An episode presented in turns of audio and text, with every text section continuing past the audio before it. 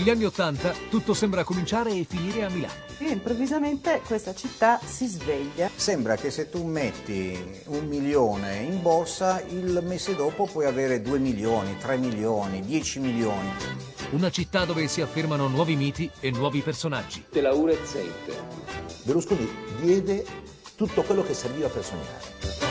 E dove apparire conta più di essere. La gente pensa che si possa far l'amore solo con un corpo perfetto.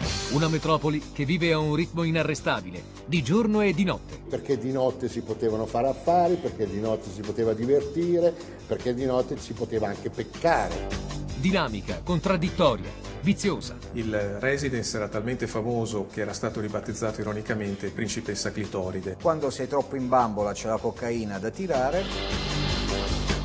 Una città destinata a implodere.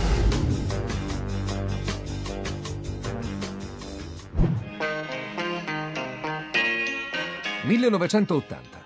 Nelle sale di tutto il mondo esce il film American Gigolo, dove un giovanissimo Richard Gere interpreta il ruolo di un piacente ragazzo che si prostituisce con ricche signore americane. Una delle scene più celebri è quella che vede Gere impegnato a scegliersi l'abito da indossare per un appuntamento galante. Quegli abiti sono capi firmati da un sarto piacentino trapiantato a Milano e destinato alla consacrazione internazionale. Giorgio Armani.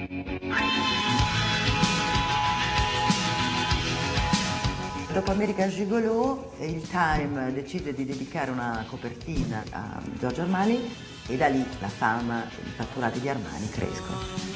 A crescere non sono solamente i fatturati di Armani, tutta la moda italiana sta aumentando esponenzialmente le sue vendite mondiali. L'inizio degli anni Ottanta è un momento magico per il Made in Italy, che ha il suo cuore pulsante localizzato in una città, Milano.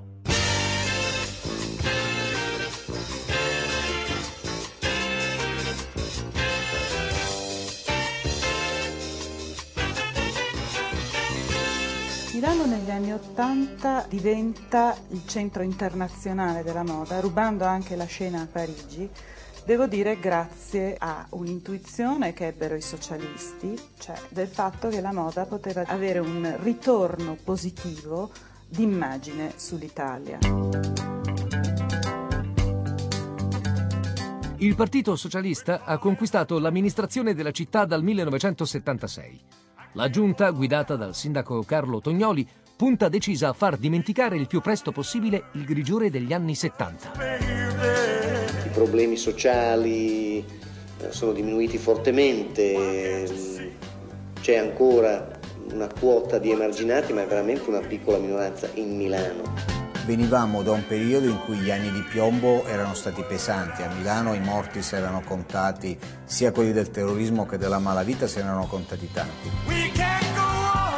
Abitavo con i miei genitori sopra l'Università Bocconi e dalle finestre della mia camera ho visto uccidere eh, un ragazzo. Andavo a scuola al liceo dalle suore in via Bellotti e dalla finestra della mia classe ho visto uccidere un poliziotto. C'è la famosa foto nota in tutto il mondo dell'autonomo che impugna la pistola e spara per le strade di Milano.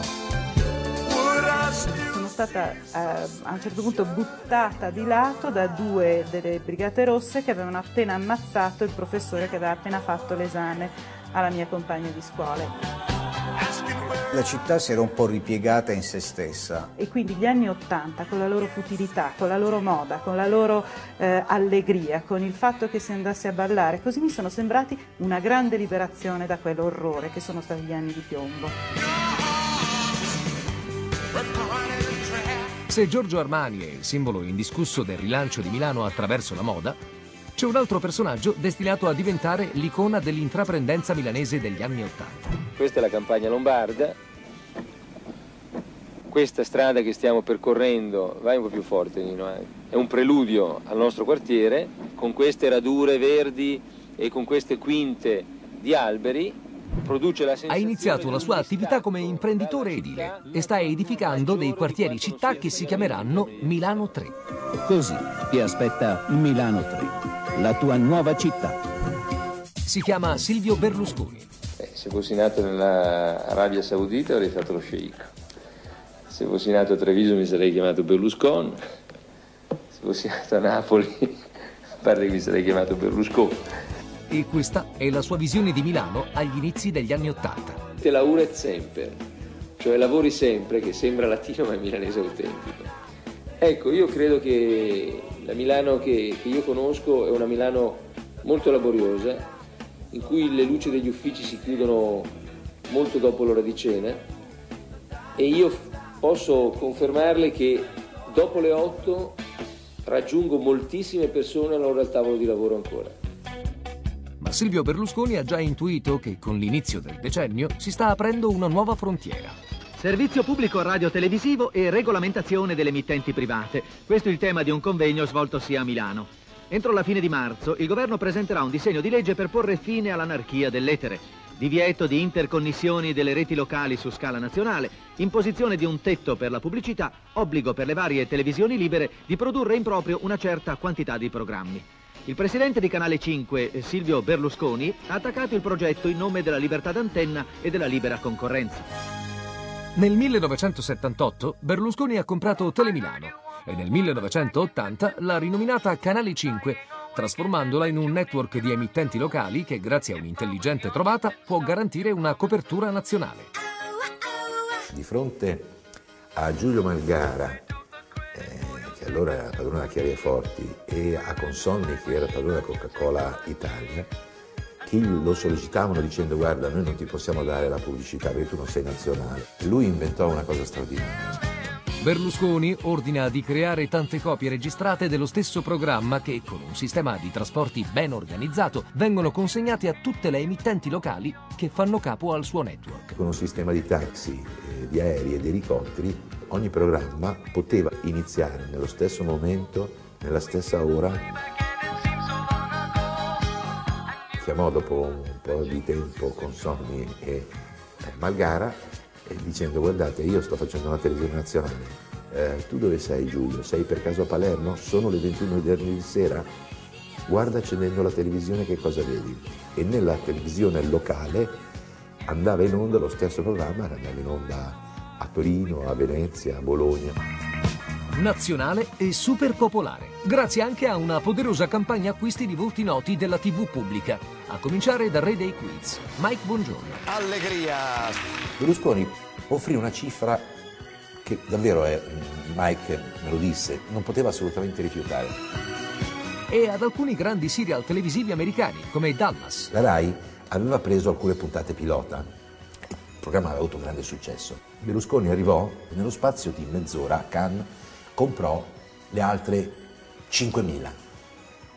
Quando si presentarono quelli della RAI con calma perché avevano dovuto fare riunioni con consiglio di amministrazione e poi sentire i capi struttura e poi i vice di capi struttura e poi l'ufficio legale si presentarono per dire va bene abbiamo fatto un esperimento queste sei puntate ci possono andare bene gli diamo quattro soldi dateci anche il resto loro dice mi spiace sono state già comprate da chi?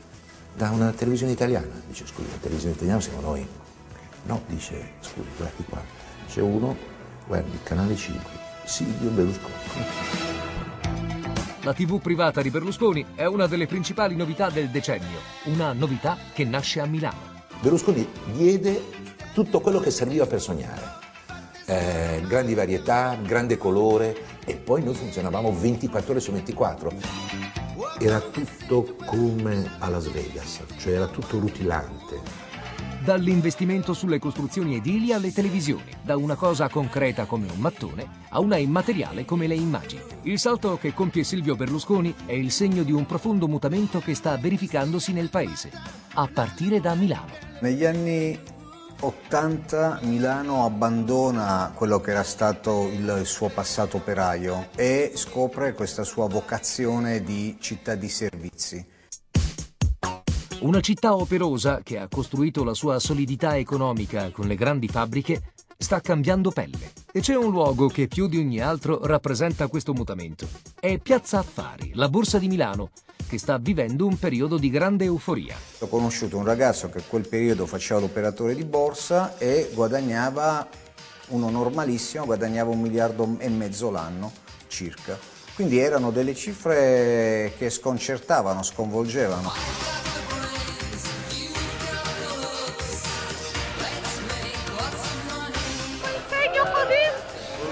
Privilegio. Sorte e privilegio. Oppure così. la borsa comincia a tirare. Sembra che se tu metti un milione in borsa, il mese dopo puoi avere 2 milioni, 3 milioni, 10 milioni. Lei investe in borsa? No, No? E cosa fa qua? io vengo qui per divertirmi. La febbre della borsa contagia tutti. Anche i piccoli risparmiatori vogliono partecipare al banchetto. La gente cominciò ad andare in banca e chiedere alla- al bancario, ma qua tutti quanti stanno guadagnando, io che posso fare?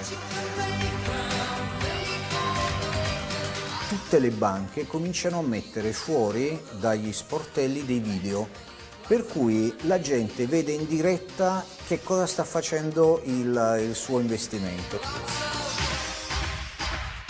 Tarata, tarata, il titolo che sale, il titolo che scende, vedi gente che si abbraccia, gente che si batte il 5 davanti alle banche, tutti i listini, tutte le borse erano sempre più, più.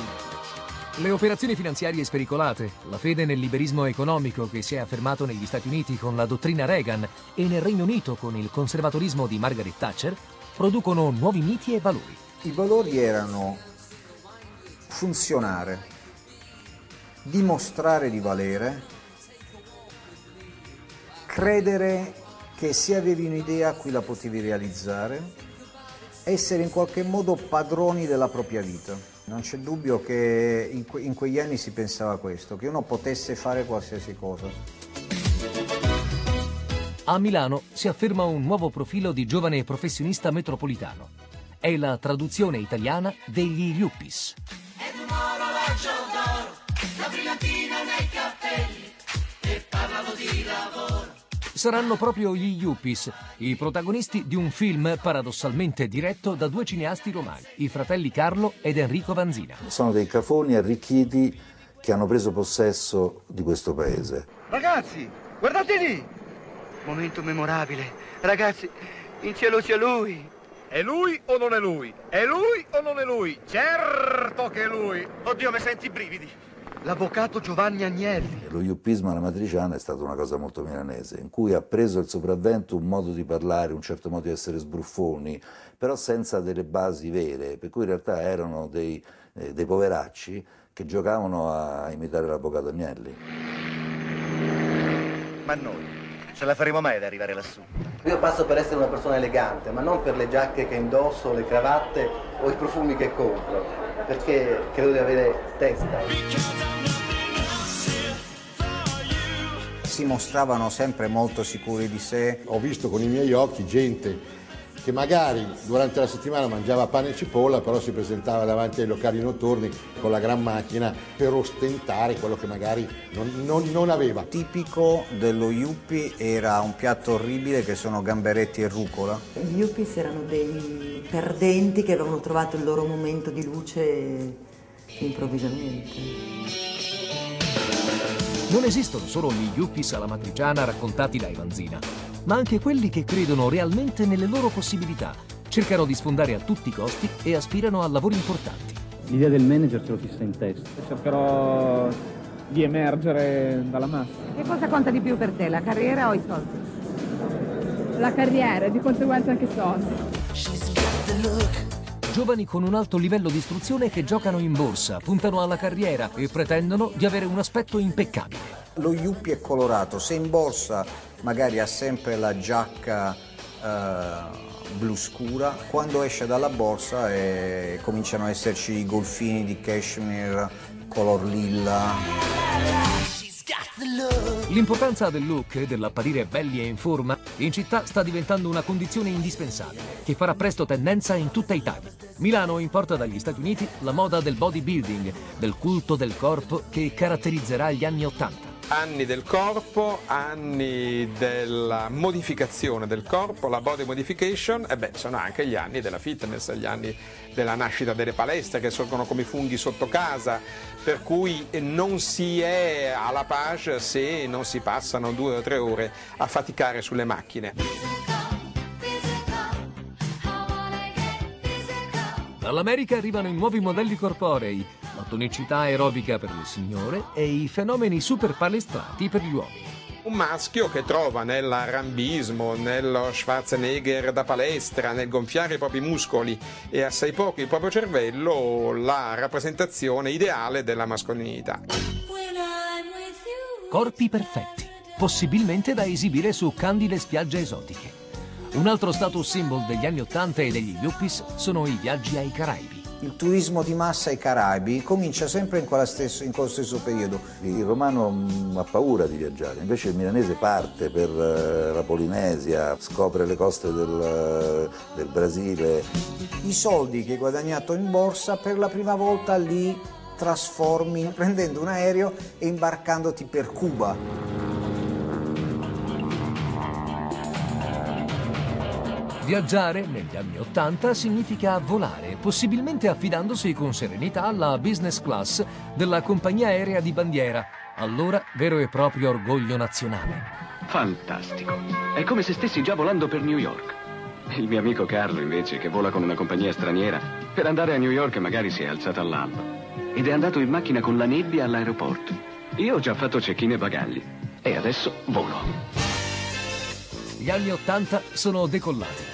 Il decennio degli eccessi e dell'edonismo sfrenato sta prendendo quota e a Milano nessuno sembra più avere voglia di stare coi piedi per terra.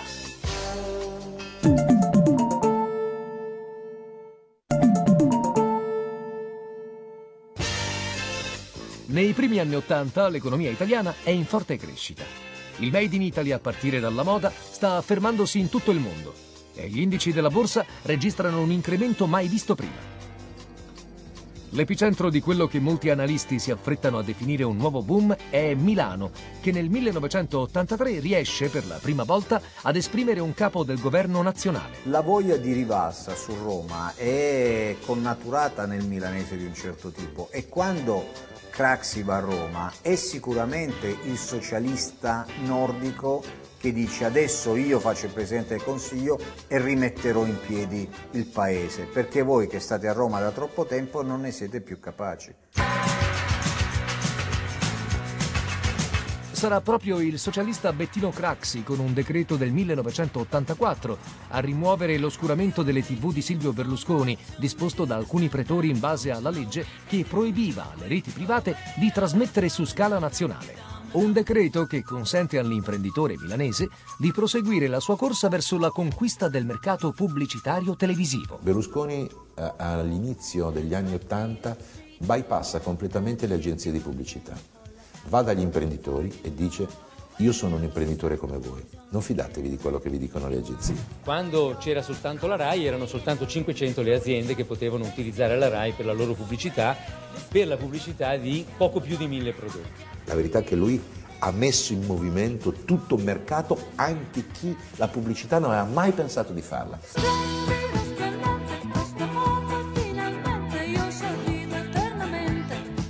Lui davanti all'imprenditore diceva vuoi fare una campagna pubblicitaria su di me? Questo rispondeva mi spiace non ho il budget, non ce l'ho, non ti preoccupare, il budget te lo do io.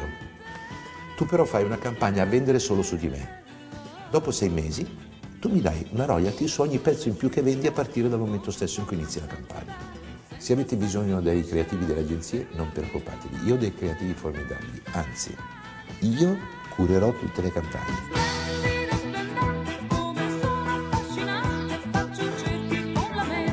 Con il business della pubblicità, la Milano da bere diventa la Milano da vendere. Le professionalità che c'erano qui non c'erano da altre parti, per cui eh, se davvero qualcuno aveva bisogno di uno spot pubblicitario, per esempio, era sicuro che venendo a Milano avrebbe incontrato l'agenzia giusta per lui. Bene, i cittadini di Ravenna confermano l'immagine che ci avete dato e che vogliamo che non soltanto loro conoscano, ma che conosca un pubblico più ampio per cui con la nostra campagna dovremo raggiungere non solamente il target dei cittadini di Ravenna, ma anche evidentemente un target più ampio, per noi più interessante. In questo filmato dell'Istituto Luce, una giovanissima e quasi irriconoscibile Daria Bignardi ci introduce alla terminologia pubblicitaria che si afferma a Milano negli anni Ottanta. Ogni prodotto ha un suo pubblico che diventa il target. Con la moda, le tv commerciali e le agenzie pubblicitarie Milano diventa un colossale serbatoio di immagini destinato a soddisfare tutte le esigenze del paese. Chiunque vuole immagine in Italia viene a Milano e dice aiutatemi a diventare qualcuno. E a Milano c'è questo servizio chiave in mano. Tutti quelli che hanno lavorato in quel periodo ricordano questa caratteristica di Milano, cioè per quando ti serve, per subito, benissimo. Anche l'immagine femminile si ridefinisce in base alle nuove esigenze pubblicitarie. Per ogni strato della popolazione, per ogni target, c'è il modello giusto. La moda veicola un'immagine femminile fatta di eleganza e flessuosità, come quella di Ilaria Caprioglio, modella affermata negli anni Ottanta, oggi avvocato e scrittrice. Negli anni Ottanta c'era il mito delle modelle, perché si vedevano queste bellissime ragazze su queste riviste patinate e una ragazzina si immaginava chissà che vita farà questa meravigliosa giovane donna. L'idea eh, di poter partire, andare magari a Milano e poi comunque viaggiare era un'idea allettante. Le tv commerciali che puntano ai grandi numeri esaltano invece un mito mai spento, quello della super maggiorata. Comprate italiano dall'Ambrusco, dalla Ferrari e da Carmen Russo. Io ho lanciato la tipologia di donna della maggiorata, una maggiorata in movimento, tonica, atletica, ballerina. Ecco, forse io sono stata una delle prime showgirl che avevano le famose misure 90, 60, 90. L'immagine della donna maggiorata, di questa donna iper con un iperseno in qualche modo, eh, non poteva svilupparsi se non attraverso il medium televisivo. Carmen Russo deve parte della sua grande popolarità proprio a un programma delle reti di Silvio Berlusconi che mescola la parodia dei modi di essere degli anni Ottanta a una massiccia presenza di super maggiorate. È lo show di Antonio Ricci Drive-In. Drive-In eh, come prima eh, presenza di questa donna super maggiorata in televisione come immagine di una femminilità esclusivamente localizzata al corpo e che non va oltre la dimensione di questo ipercorpo, in qualche modo è una onda lunga che continua fino ai giorni nostri. E facciamo vedere, come si dice in gergo, ste poppe che è fantastico, è bello, poppe è bello. E gli italiani mostreranno di apprezzare molto. I riferimenti, gli ammiccamenti sessuali nella pubblicità, come nei programmi della TV commerciali degli anni Ottanta, sempre a caccia di nuove fasce di pubblico, si moltiplicano. Se i padri italiani si perdono sognanti tra le forme di Carmen Russo, i figli affrontano i primi turbamenti davanti ai cartoni animati di importazione giapponese. Vero e proprio culto di un'intera generazione. Ed è sempre Drive-In a fotografare e amplificare un fenomeno adolescenziale che prende forma a Milano il paninaro. Uè, smettezia! Eh, vieni qui, dai, che ti porti in un posto troppo giusto! Milano importa per prima in Italia un nuovo modo di mangiare proveniente dagli Stati Uniti. Nel centro della città sorgono catene di fast food in cui si affollano ragazzi e ragazze entusiasti per i panini ripieni di hamburger e per i cartocci di patate fritte sommerse dal ketchup. Fast food diventano luoghi di aggregazione per i cosiddetti paninari, che si identificano anche per alcuni ricorrenti capi firmati che esibiscono come uniformi. Diciamo, queste qui le scarpe sono i fry, sono degli stivali americani. Americani, sì, ovviamente, non certo libici. Poi americanino, classici pantaloni da paninaro, poi Moncler, giubbotto, eh? Cintura del ciarro e una camicia diciamo sulle 50-60 mila euro. Poi c'è in più la bronzatura. Sì, che è, che è necessaria. Sì, diciamo di sì. Tutto questo completino costa parecchi soldi. Sì, direi di sì. Quella dei paninari è una moda di largo consumo, alla portata delle tasche di una fascia di consumatori sempre più giovane. Che cos'hai della paninara vera? Oh, a casa ho, ho degli armani e e qualche felpa, poi basta. Cosa vi tiene insieme a voi? La moda. La moda. Solo la moda? No. È un altro segnale di come la moda sia rapidamente diventata l'industria trainante della città. Improvvisamente questa città si sveglia ed è tutto facile, tutto bello, i soldi circolano uh, in quantità industriale eh, e c'è tutto questo grande fermento. Ci sono due volte all'anno eh, questi eh, tourbillon di sfilate che sono, durano cinque giorni e sono eh, un momento straordinario per la città, pranzi, ricevimenti, feste, eh, personaggi che arrivano, eh, bellissime ragazze che girano per la città e tutto sembra estremamente a portata di mano. Il primo effetto notevole del, del successo della moda è vedere Milano invasa da centinaia di ragazze che non si erano mai viste. Hello, my name is Alison and I'm from Perth, Australia. Arrivano a Milano da tutto il mondo. Sono ragazze giovanissime e spesso molto ingenue. Quindi arrivavano in Italia senza aver mai mangiato la pasta al forno, senza conoscere gli spaghetti, senza saper ballare, senza saper vivere. Era molto facile abbagliarle con un orologio, mostrando una casa magari antica o portandoli in giro su una bella macchina. E quindi c'erano quelli che approfittavano della, della situazione che si era creata.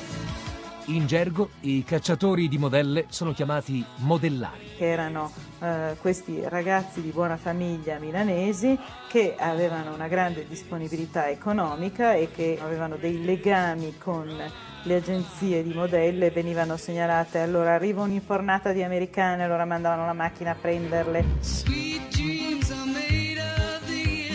Uno dei simboli della Milano degli anni Ottanta è sicuramente il residence Principessa Clotilde, che oggi non esiste più, ma che allora era la meta prediletta per tutte le modelle che arrivavano dai quattro angoli del globo, che qui alloggiavano nelle pause tra una sfilata e l'altra e qui spesso ricevevano i loro accompagnatori. Il residence era talmente famoso o famigerato anche all'estero per i giri che vi avvenivano che era stato ribattezzato ironicamente Principessa Clitoride. Dal Principessa Clotilde prende il via la Movida Milanese, una maratona estenuante che si protrae dal tramonto all'alba. Gli anni Ottanta sono gli anni dell'aperitivo, perché la vita è molto più frenetica. Di andare a casa la sera forse non hai più voglia, non hai tempo, poi hai un impegno poco dopo, allora aperitivo. I bar si attrezzano con un sacco di stuzzichini, un sacco di robe da mangiare le modelle o comunque similari accettano questo tipo di spiluccamento che non ha a che fare con la tradizione italiana. Uh, chi va lì beve, comincia a bere come una spugna superalcolici alle 7 e va avanti tutta la notte. Quando sei troppo in bambola c'è la cocaina da tirare, questa diventa un esempio tipico di notte milanese per chi se lo può permettere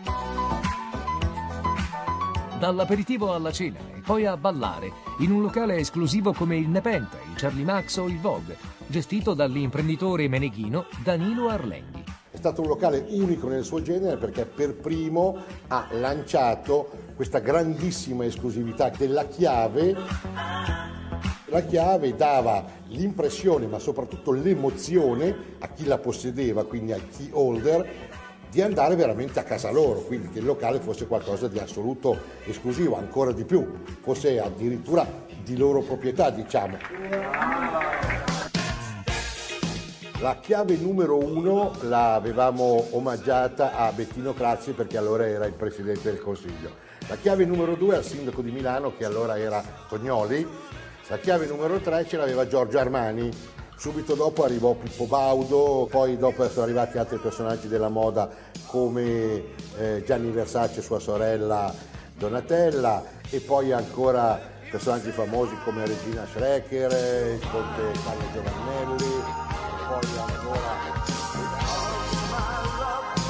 Dal Vogue passano tutti, stilisti, modelle, cantanti, artisti, politici e imprenditori. Perché di notte si potevano fare affari, perché di notte si poteva divertire, perché di notte ci, si, si, si poteva anche peccare. Nel carnet di una modella non c'erano solo gli stilisti, c'erano anche i pubblicitari ovviamente, c'erano ovviamente le agenzie di casting e c'erano sicuramente gli industriali e quindi tutto questo era per loro non solo possibilità di divertimento ma possibilità di lavoro. Divertimento più lavoro uguale efficienza. È un paradigma della Milano da bere. Berlusconi non smetteva mai di lavorare nemmeno al Vogue e talvolta mi diceva perché non mi presenti quelle ragazze che così le presentiamo a loro, le fanno un provino per vedere se possono andare bene, perché noi stiamo cercando comunque ragazze interessanti da lanciare. Il Vogue diventa una sorta di effimero paradiso dei VIP, un luogo ambito ma non accessibile a tutti. Basta pensare che nel 1985 un operaio generico guadagna circa 600.000 lire al mese e che un caffè costa 400 lire. Il costo di una cena media era sui 100-110 mila lire. Eh, le bottiglie mi ricordo che le vendevamo, quelle di champagne millesimato, a 500 mila lire, quindi erano prezzi davvero importanti che, che caratterizzavano però la qualità del servizio e la qualità dell'ambiente. Non a tutti capitava di bere, come dicevamo noi nel gergo, una boccia di champagne con al fianco Silvio Berlusconi o di fronte a Maradona o con, con alle spalle Alain Prost, voglio dire, non era da tutti i giorni, vivendo magari un'atmosfera di festa incredibile dove c'erano le televisioni che riprendevano e tutti i paparazzi fuori dalla porta. Un'efficienza senza confronti e una inappagabile voglia di vivere fino a notte fonda. Per resistere e sopportare i ritmi della Milano da bere c'è una sostanza proibita che si diffonde sempre più, la cocaina. Sembrava proprio la droga tipica per questa città e per quegli anni. Cioè hai bisogno di essere forte, di andare con la modella, di vendere in borsa, di avere l'idea di farti col nodo della cravatta così. Ma pippati mezzo grammo, vedrai che ce la fai. In una città ricca come Milano, la droga fa la fortuna della criminalità organizzata che diversifica offerta e distribuzione. È come se esistessero due città parallele, concentriche. Nelle periferie degradate che circondano la metropoli si spaccia l'eroina e quasi quotidianamente si contano i morti.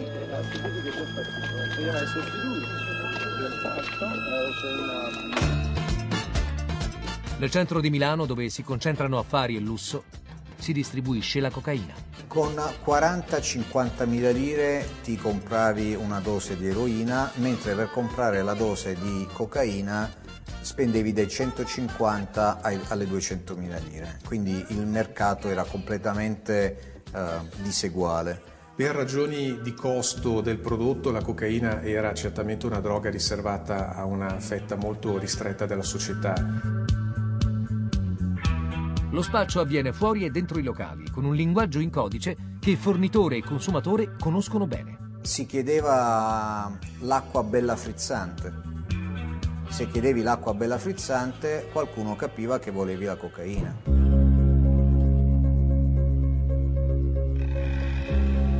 La banconota arrotolata per sniffare la polvere bianca sopra gli specchi o sui vassoi d'argento entra nell'immaginario collettivo, anche grazie al film Sotto il vestito niente, una pellicola che in quegli anni fa molto discutere e che ancora una volta porta la firma dei fratelli Vanzina. Dietro Sotto il vestito niente c'è il caso un po', diciamo, di, di Terry Broom che scosse molto l'opinione pubblica milanese, soprattutto, ma insomma nazionale in generale, perché ci fu questo delitto molto strano, molto in un ambiente un po' torbido. A Milano, la notte del 25 giugno 1984, una ragazza americana, Terry Broom, uccide a colpi di pistola Francesco D'Alessio. Al numero 84 di Corso Magenta, in pieno centro di Milano, si è svolto stamane il sopralluogo nell'appartamento dove sette giorni fa Terry Broom, la giovane modella americana, ha ucciso a colpi di pistola il playboy milanese Francesco D'Alessio. Francesco D'Alessio è uno dei personaggi più in vista del jet set milanese. È una persona che si dedica a notti di piaceri possibilmente proibiti senza negarsi nulla. Ed ecco Terry Broom, la donna che ha ucciso. Terry Broom è una ragazza della provincia americana di poco più di vent'anni che arriva a Milano sulle orme della sorella Donna, già affermata fotomodella. Anche Terry insegue il sogno di sfondare nel campo della moda. In questura oggi a Milano si è presentata anche un'altra protagonista della vicenda. È Donna Broom, la sorella di Terry. La testimonianza di Donna Broom può essere molto utile per spiegare con certezza il perché dell'omicidio di Francesco D'Alessio. Avevamo questa modellina americana così veniva chiamata, che frequentava un giro di gente danarosa, più anziana di lei ovviamente, e che in qualche modo se la passavano come se fosse un oggetto da consumare. La notte del 25 giugno 1984 il gruppo di persone che frequenta Terry Broom si ritrova, tanto per cambiare ancora una volta, al Nepenta, dove D'Alessio per l'ennesima volta fa delle profferte estremamente insistite e volgari nei confronti della Broom e arriva addirittura a mimare un atto sessuale dopo essersi introdotto furtivamente nella toilette delle signore. Eccola Terry, sembra tranquilla, addirittura sorridente. Hai ucciso per amore, le ho chiesto. Mi ha risposto stai scherzando e ha aggiunto parole irripetibili contro Francesco D'Alessio, uomo che ha ucciso. Quella famosa notte del delitto Terry Boone prese droga quantità esagerate. Corte ha deciso che per quel delitto dovrà scontare 14 anni di carcere. Ma la difesa di Terry Broom non è soddisfatta, anche perché il clima in aula sembrava molto favorevole. Addirittura l'interprete era scoppiata in lacrime ed era stata la stessa Terry Broom, attraverso le sbarre della gabbia, a consolarla. Io la credo innocente. Anche se ha sparato e ha ammesso di aver Sì, perché l'hanno fatto fare. L'hanno provocata, Sì, sì. senz'altro, non c'è dubbio. La cosiddetta buona borghesia milanese scopriva che i propri figli no, uscivano con queste modelle, ma non è che uscivano, andavano a cinema, andavano a chiudersi in casa, andavano, a volte partecipavano a orge da, da tardo impero romano. Se la buona borghesia milanese torna a interrogarsi sugli eccessi che orbitano intorno al mondo della moda, quest'ultimo è infastidito da chi intende raccontarlo in modo troppo esplicito. Il film dei Vanzina sotto il vestito niente non ottiene alcun sostegno dagli stilisti, di solito molto contenti di collaborare in cambio di pubblicità. La sera della prima a Milano mi ricordo Enrico Lucherini che lanciava il film, rideva come un matto perché era riuscito a ottenere il suo scopo, a dire far parlare molto del film. La moda di Milano trema, fu una prima incredibile perché vennero tutti anche nascosti, secondo me vennero anche dei grandi sarti o grandi stilisti con i baffi finti, con delle barbe finte pur di vedere cos'era e poi si accorsero che invece in realtà era un thriller. Un thriller che descriveva una Milano spumeggiante e libertina e che rivelava il lato meno luccicante del mondo della moda, un settore industriale che lavora a ritmi forsennati, dove le modelle vengono sottoposte a giornate sempre più massacranti. La sfilata dura un quarto d'ora, ma tu hai prima il fitting, cioè la prova del vestito il giorno prima. Poi però devi essere lì, hai due ore di trucco e parrucco, ti devono sistemare, devi essere perfetta, cioè la sfilata sono tre ore di lavoro, se ne fai otto al giorno, quanto sono? Mi sentivo a disagio, mi sentivo un po' in difficoltà, forse perché mm, ehm, è una cosa buffa, ma a me veniva molto in mente una canzone di Paolo Conte.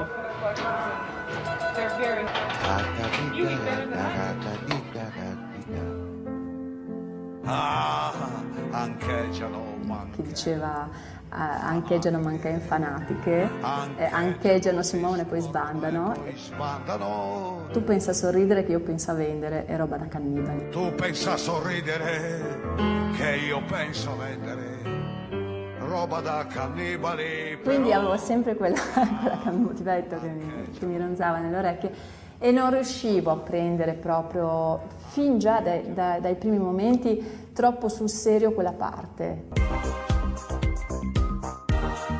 Uno degli aspetti più duri e rischiosi del mestiere della modella è il dover assecondare le richieste di diminuzione del peso. E la paura più diffusa era non entro nel vestito. Iniziai a capire che dovevo fare magari come quelle mie colleghe un pochino più esperte e che digiunavano magari una settimana o due prima delle sfilate. Poi purtroppo questo meccanismo eh, che si innesca e diventa molto pericoloso, nel senso che quando inizi a mangiare un po' meno poi mangeresti sempre meno.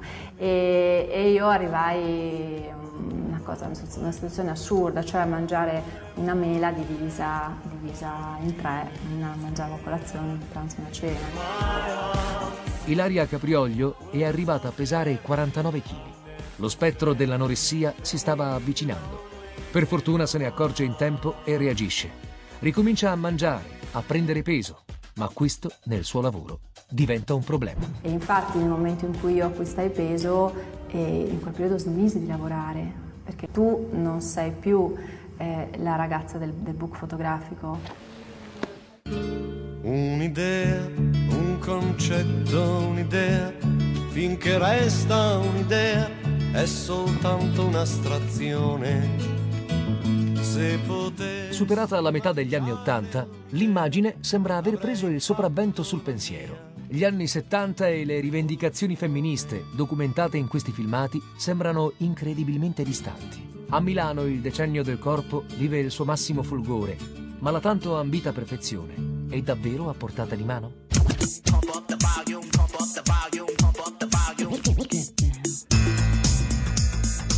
Cambiare il corpo, modificarlo attraverso l'aerobica, modificarlo attraverso la ginnastica portò a pensare che il corpo lo potevi modificare, potevi fare quello che volevi. Come si sa, uno dei motivi per cui il bodybuilding è stato denigrato per l'accusa dell'uso e dell'abuso del, del doping. Potevi non mangiare e quindi dimagrire, potevi eh, sostituire il cibo con eh, delle cose che ti tenevano su e che erano la cocaina, le anfetamine, gli anabolizzanti che venivano utilizzati nelle palestre provocavano l'espessimento delle pareti cardiache per esempio. Ci furono dei casi di ragazzi semplicissimi che si allenavano in palestra che morirono per l'assunzione di sostanze anabolizzanti. Susan Faludi che ha vinto il premio Pulitzer con un libro bellissimo molti anni fa, si intitola Body Fascism, ha scritto in questo libro che in America ci sono 250 corpi d'elite pagati per tenere in riga 40 milioni di americane. È verissimo. Cioè è tollerato, è tollerato soprattutto eh, per un discorso di, dal mio punto di vista di marketing, ecco, perché abbiamo bisogno di avere dei riferimenti che mai ci arriveremo, ma che però deve essere quello, quello che si potrebbe fare. Ecco. Non possiamo continuare a dire che se mangi una foglia di insalata diventi come una modella, non è così. Nasci modella, modella ci nasci, non lo puoi diventare. Se la natura non è stata generosa, se la palestra, l'esercizio fisico e le sostanze chimiche non bastano per assomigliare ai modelli veicolati dai media, negli anni Ottanta c'è un'altra possibilità, il bisturi del chirurgo. Negli anni Ottanta, arrivando da un periodo di crisi del seno, eh, si ricominciava a, ad averne il gusto, ma senza esagerazione. Diciamo che negli anni Ottanta la misura media richiesta da una paziente che si sottoponeva a una mastoplastica additiva era la seconda, eh, la seconda, la seconda abbondante. Negli anni 90 arriviamo a una terza abbondante, quarta eh, come tutte le cose iniziano da un'elite che, eh, che lancia le mode, che ha i mezzi economici per permetterselo, dopodiché si diffonde a tutti gli strati sociali. L'intervento al seno poteva essere equiparato al, al costo di una pelliccia, poi le pellicce sono cadute di moda e in compenso i nasi e le mastoplastiche additive invece sono, sono venute di gran moda. Euforica, ingioiellata, sfarzosa, rimodellata. È questa la Milano da bere che nel 1986 si dà appuntamento a un grandioso evento mondano, l'ultimo prima della catastrofe.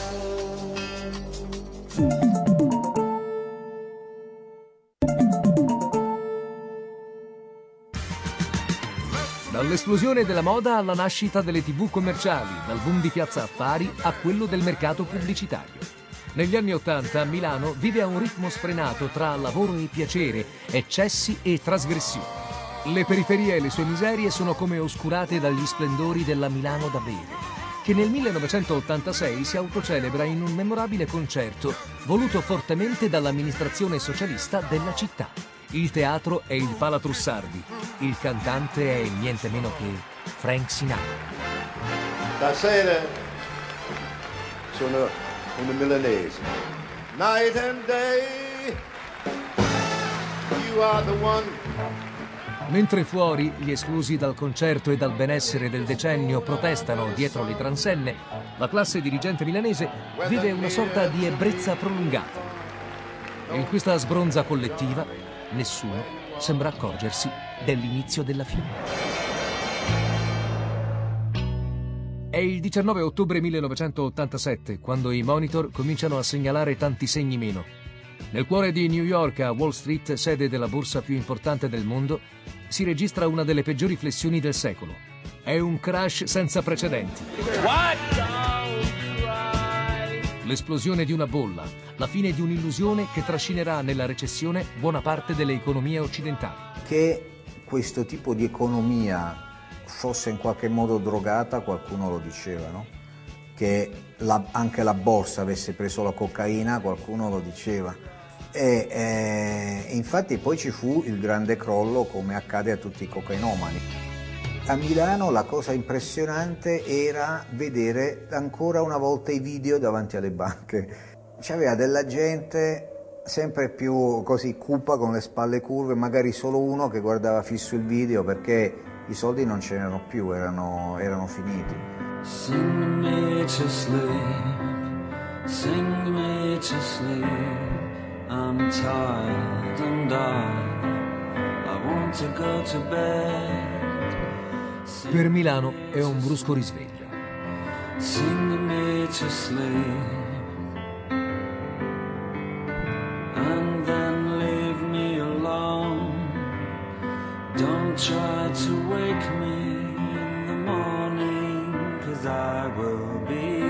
Qualcuno scrisse che a Milano era improvvisamente tornata la nebbia, ma forse non era mai andata via.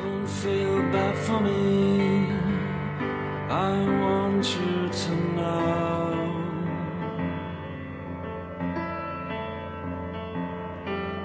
Deep in the cellar Dopo il crollo della finanza seguiranno gli scandali, le inchieste per corruzione, gli arresti e il mito della Milano da bere tramonta per sempre. Abbiamo visto della gente che si divertiva, abbiamo visto della gente che faceva dei soldi facili, uh, abbiamo visto della gente che così non contava nulla diventare sempre più importante. Però a noi che cosa è rimasto alla fine? Se parliamo di, di noi cittadini, di quegli anni Ottanta, che c'è rimasto? Non sono stati degli anni nei quali è cambiata in meglio la nostra mentalità. Non ci siamo liberati da niente, non abbiamo ottenuto una, una ricchezza diffusa. Non è così.